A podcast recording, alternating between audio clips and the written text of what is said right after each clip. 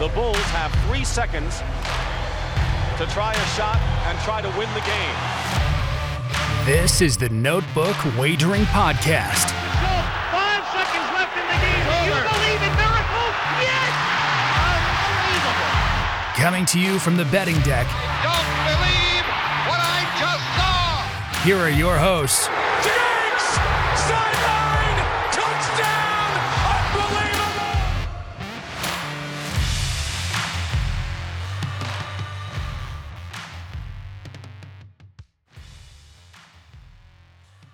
Notebook Wagering Tuesday night college basketball edition. I am City, Smitty. Sitting across from me is J Cam. How you doing, J Cam? pretty good. Looks like we're delving into another sport as if we needed another one on the menu here. Just going to gamble on everything. Hey, like I said, you know, our first hoop show of the season. So you know what we got to do. We got to bring on the man, the myth, the legend from Vre- VSiN, Greg Peterson. How you doing, Greg? I'm doing great. You know what? We gave out South Alabama for the New York Post on this Tuesday, so feeling very good about that. And it's been a great start to the college basketball season. And boy, is it good to have the fans back too. That's just something that was missing last year. It was good to just have basketball in general. Now it is fully back in full force. Greg, let's just dive into it for our audience here. Coming into the season, you know, the season's about a week old here. Who is your maybe top four to five teams that you really think are going to go far in March? Gonzaga is certainly the team that I want at power ranking number one. When it comes to, and I air quotes your final four picks, I never necessarily like that term just because I think so much of it is just due to matchups. You just have no idea who is going to be paired up against who. But when it comes to just an actual top five, obviously Gonzaga, number one when it comes to my power rankings. And then from there, it becomes a little bit more of a hodgepodge. I wound up having at number two Kansas that is with Jalen Wilson, who wound up being suspended for the first couple games of the season, but you know that he's going to be back. He's going to be able to give this team quite a bit of something. And I haven't seen anything from Kansas to make me really stray away from that. I wound up having Texas at number three as well. I think that this is going to be a rock solid bunch that they're going to be able to really shine this season. They want taking their lumps against Gonzaga, but let's put it to you this way. There are worse losses out there than going to the kennel and losing to Gonzaga. There are many teams that can speak to that. And then you wind up having Michigan and Villanova rounding out my top five with Michigan, a very rock solid team with Hunter Dickinson down low. They did a good job with regards to their backcourt, bringing in Devontae Jones, Eli Brooks, a little bit of a glue guy, and then Villanova. They did wind up taking that overtime loss to UCLA, but they were legitimately the better team in that contest until you wind up having that overtime session. You've got so much veteran leadership and Collin Gillespie have a little bit of question mark with them down low. They seem to be missing Jeremiah Robinson Earl, but that was my top five heading into the season. And it's one of these cases which even though Villanova and Texas wound up losing, I'm not here to make rash decisions. I'm not going to be all of a sudden putting UCLA at number two like the AP people wound up doing just because you don't want to be prisoner of the moment. You want to be continuing to gather information. And I made a couple adjustments when it came to UCLA, but at the same time, it's on one of those cases in which I'm going to bring them to where I wound up having them coming into the season at number seven and put them all the way at number two because of one win. Absolutely. I mean, we saw last year UCLA got better as the season went on. So we saw Texas lose to Gonzaga early. Have we seen Texas's best yet? With these teams have had these heavy transfer influxes, uh, how are you handicapping that? And like, when will we see them probably at peak? You think maybe conference time? I think we'll see them at peak more around February and March. Also, keep in mind Dylan Disu wound up missing that game against Gonzaga as well. When he winds up returning, guy that wound up averaging right in the neighborhood about 17 points, nine rebounds, and shot 36% from three as a six foot eight combo player at Vanderbilt. That's going to be able to help them out as well. But I do think that when it comes to Texas and just Chris Beard coach teams in general, you're going to be mm-hmm. seeing them more at their peak in February or March. If they wind up replaying this game several months down the line, I don't know if Texas would be able to pull it off all right against Gonzaga. I would still have Gonzaga as a better team, but that is something that is of mine. And when it comes to Texas, when they play against these dregs like Houston Baptist, who they want to playing in their first game of the season. They're going to be playing against Northern Colorado. I'm going to be setting them as a heavy favorite because chemistry doesn't mean as much when it comes to those games. It's just all about rolling the ball out there. You got the better athletes and they wind up dominating. But when it comes to them playing against another power conference team, if they were to play against Kansas tomorrow, I would have them as a little bit more of an underdog than I would in, say, February and March, just because of that chemistry factor. Greg, you know, diving in, you know, you just hit your top teams. So let's kind of go in the other direction. Who's some of your like maybe maybe mid majors or just your sleepers for the season?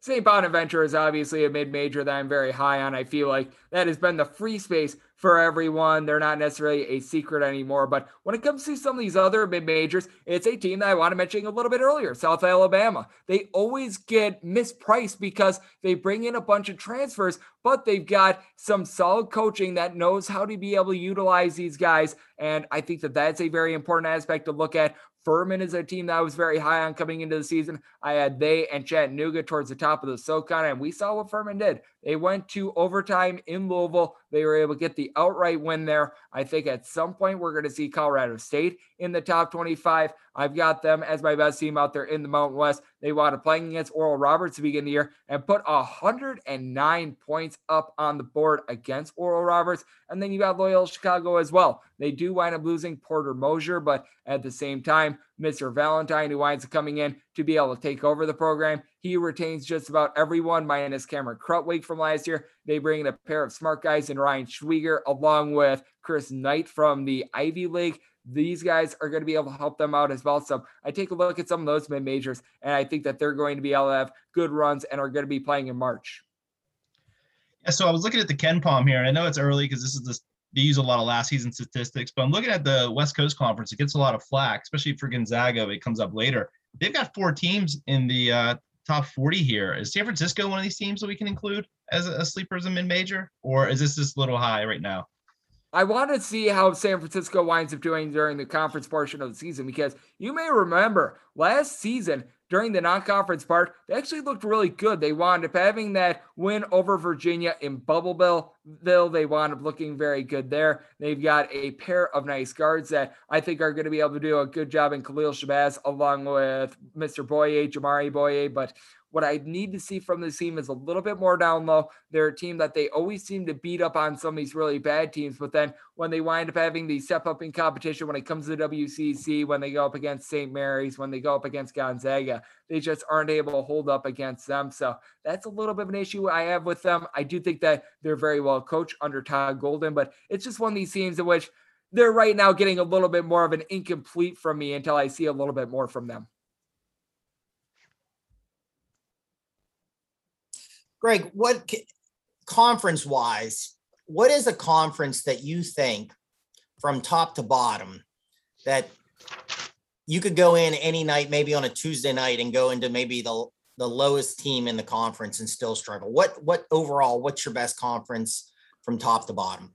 I've got it as a Big 12. Now, Iowa State is the team that I wound up having dead last in that conference going into the year. And we saw Oregon State lose by 10 on the road against them. So it's one of these things in which you take a look at the Big 12 and they've got legitimately three top 10 teams. I talked about Kansas and Texas, but we cannot forget about those national champion Baylor Bears as well. They want being able to get a win and cover on Monday against Nicholls. This is a team that they look locked and loaded once again. TCU is not going to be an easy out. They want a completely thumping Southern Miss. Now, Southern Miss is not a good team, but they wanted winning that game by nearly 30 points. And a lot of people projected them eighth. West Virginia wanted putting a hurting down on Pittsburgh. It eh, granted a down Pittsburgh team, but you know that Bob Huggins, night in and night out, he's going to have his guys up. I wound up talking about Porter Moser a little bit earlier. He is now over there at Oklahoma. Oklahoma, I think, is going to be no fun to play against whatsoever because I think that they're going to really slow things down. I think that they're going to be rock solid. Oklahoma State is a team that I look. They bring in Moussa Cisse from Memphis. They're a very well coached team under Mike Boynton as well. Texas Tech brought in so many high powered transfers themselves. So when you just take a look at the 10 teams in the Big 12, I would just say one through 10, they are the most stacked conference in all of college basketball. Uh, no doubt. It, is there more parity with the conferences this year? Like the SEC seems like they're up a little bit. The Big Ten's probably come back to the pack a little because I think their middle's fallen down a little. Is it probably more up for grabs than it's been though? I agree the Big 12 is the best, but is it maybe more up for grabs because we have maybe more balance in some of these conferences? I think outside of number one, there is because I would put the Big Ten at number two with the Big Ten. I think the Nebraska is going to be able to take some strides forward. Early returns on them, not good. You wind up losing on your home floor to Western Illinois. It just feels like it's what Nebraska does in football. They do it in basketball. I'm sure that they do it in like women's flat track roller derby as well. It's just one of those things with Nebraska. Ever since they went to the Big Ten, it has not went well for them. But I take a look at the Big Ten in general. I do think that top to bottom they're going to be relatively solid. But then you take a look at the Pac-12. Why in the world was Oregon projected by the media number four in that conference? I have no idea, but they have gotten so much better. We saw how many teams wanted making the Sweet 16 from there. I actually think Oregon has a good chance to be able to win the Pac 12 regular season this year over UCLA. You've got a USC team that just went on the road. They took down Florida Gulf Coast. Sounds relatively easy, but being able to win true road games like USC is doing, I give them a lot of kudos for being able to do that. Washington State at some point, I think might be able to creep their way into the top 25. I think you just take a look at the ACC, and I have soured on this conference a lot. Virginia, they wind up losing to the United States Navy. Shout out to all those veterans out there. They do absolutely terrific work. Virginia took it a step further in trying to reward our veterans by giving Navy an outright win. But I mean, you love to see it if you're a fan of a mid-major league, but I take a look at Virginia. They're not what they once were. I actually do like what I'm seeing out of Virginia Tech, but Syracuse is on a team that I'm eye on you figure that they're going to be right there on the bubble going into the ACC tournament. They need to win two games to be able to get themselves off the bubble. They'll win one game, they'll get in as a 10 or 11 seed, and then lo and behold, they'll be in the Sweet 16. It's just a cycle of life in college basketball. But even Louisville, a team that I'm not necessarily high on, it's just a conference that I think is really starting to decline. So I do feel like there is a lot more mixing and matching when it comes to the top conferences in college basketball. And I think that the Big 12 has really solidified them as that top conference from one through 10. You know, there's a lot of coaching changes that happen every year. And I might see where you might go with your answer. I kind of already maybe has have an idea here, but what coach that went to a new team was the game changer, you think?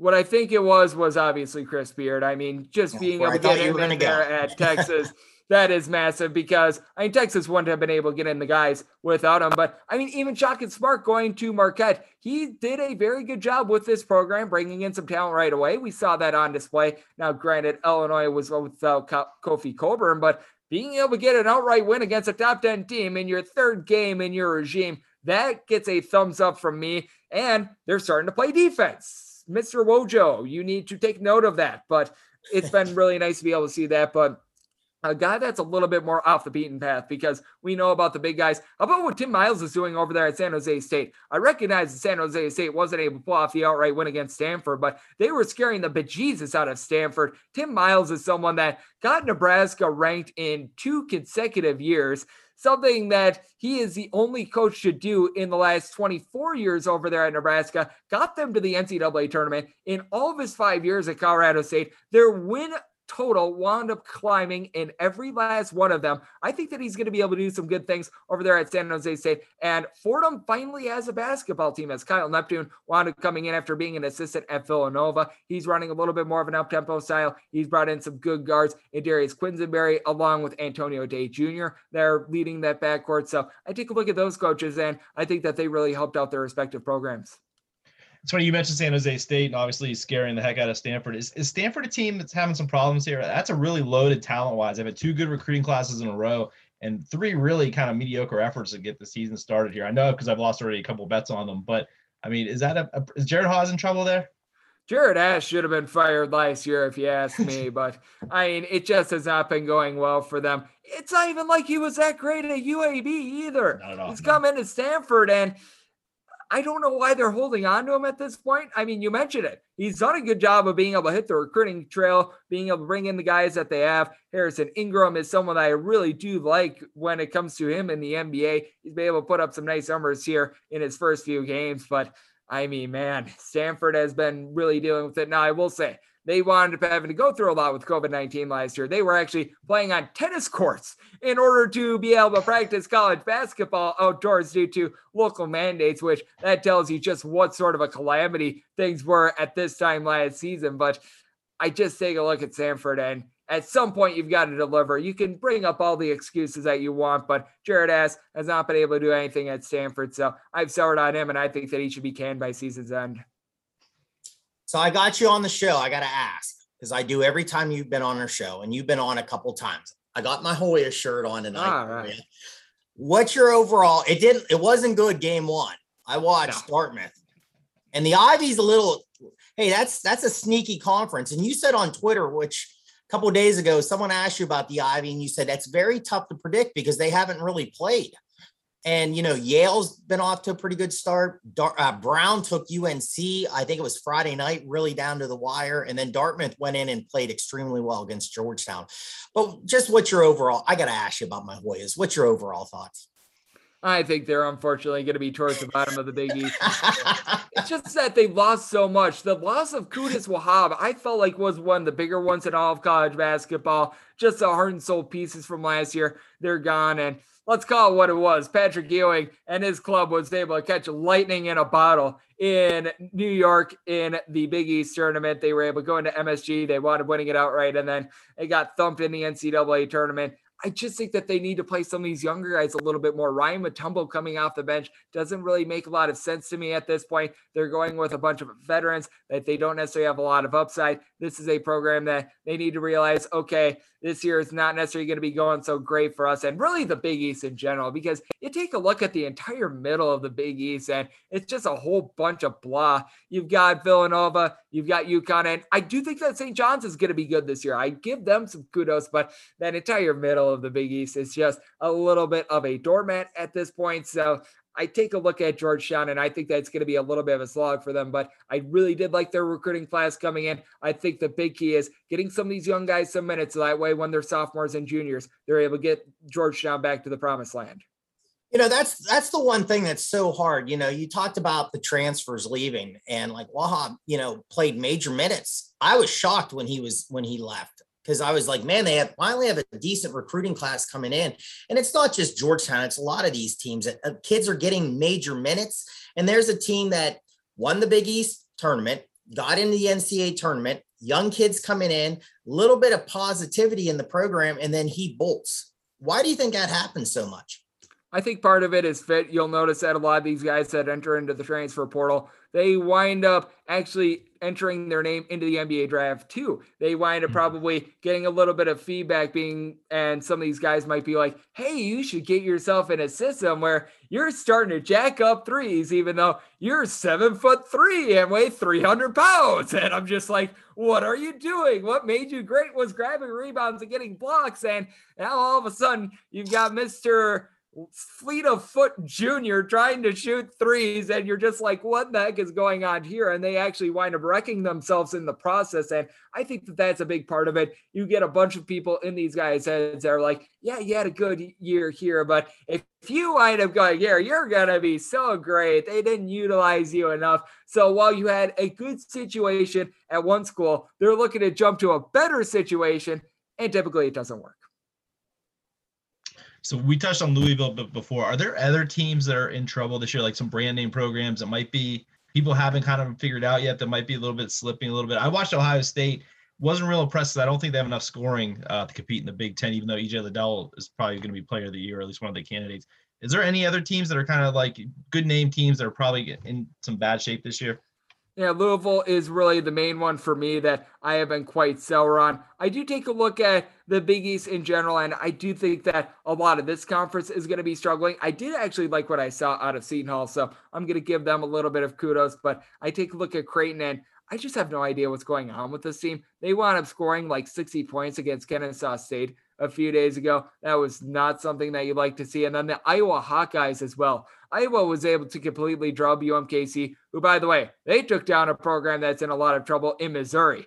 Losing to UMKC, if you're Missouri, that is just absolutely terrible. So there's one for you. But with Iowa, they just lost everything from last year. You lose Luka Garza, you lose Joe Wieskamp, you lose CJ Frederick, And now you have to try to rebuild on the fly. I think that it's going to be a little bit of a down year for them, along with a team that I know very well. I'm native of the state of Wisconsin. I think it's going to be a long year for the Wisconsin Badgers. They typically try to develop through their system. They are not in a position where they're able to do so. They're relying upon Brad Davison in his 57th year of college basketball eligibility, and then a whole bunch of young guys. And I think that's going to be a little bit of a down year for them as well. Are they going to be patient with guard just because of what happened last year with all the seniors and kind of like the, the stress that was in the locker room there at the end of the season, or is he going to have time just because they've been so good? And this is, he's going to have time if you know the state of Wisconsin, you know that Greg Gard is going to get all the leash that he needs to. I mean, folks out there in the state of Wisconsin, they're so focused on the fact that the Green Bay Packers are winning games. So, I mean, you got that going on, but Wisconsin is one of the more forgiving fan bases out there. I would know because my sister is a graduate of there. I wound up going to the D3 little bit of a feeder school in UW Oshkosh. and I can tell you right now, they're going to be quite a bit more forgiving at Wisconsin as they would at, say, a cutthroat blue blood school. Gotcha. Greg, before we let you go, you know, you're going to, I'm going to have you kind of tell our audience everything you're doing. But one thing you do, which is just fantastic, and you started, I think last year, maybe two years ago, is the spreadsheet every day that is just my go-to. I mean, every day I look at it, I break down numbers because can you just tell our audience a little bit about your spreadsheet? Yep, it's pretty much where I go through every single game when it comes to college basketball. I list these all in rotation order. You'll notice when it comes to a lot of the sites that you use, a lot of books. This is the way that they wind up organizing their games. I wind up listing everything out and I wind up putting down what I think the line should be. This is not where I think it's going to be moving to. This is not one of these cases in which I'm copying and pasting for KenPom or anything like that. I take all my knowledge, I look at everything on a game by game basis, and I handicap what I think that specific game is going to be. Obviously, I've got a little bit of baseline numbers, but I go through scheduling spots, who's going to be in slash out for that game and I wind up shooting out a number which is why sometimes you'll find my line. It'll be right on what the Vegas line is. And in those cases, like we saw with Houston versus Virginia, for instance, I wound up setting my total at 123. It opens up at 123, but then drops to 119. So that made me wind up playing the over, wound up not taking anything overnight. Meanwhile, you'll get some other cases like, for instance, South Alabama versus Alabama. Line opens up 23 and a half. I did at 13. So obviously, play with South Alabama there, whether you're getting 23, 22,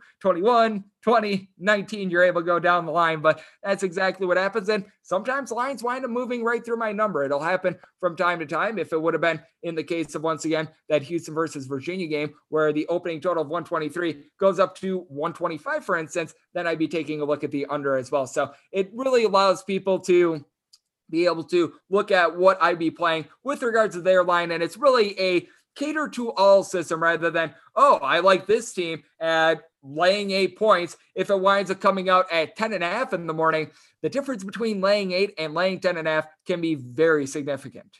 Absolutely. No, it's a great tool for finding value in the line, especially if you use a t- tool like KenPom.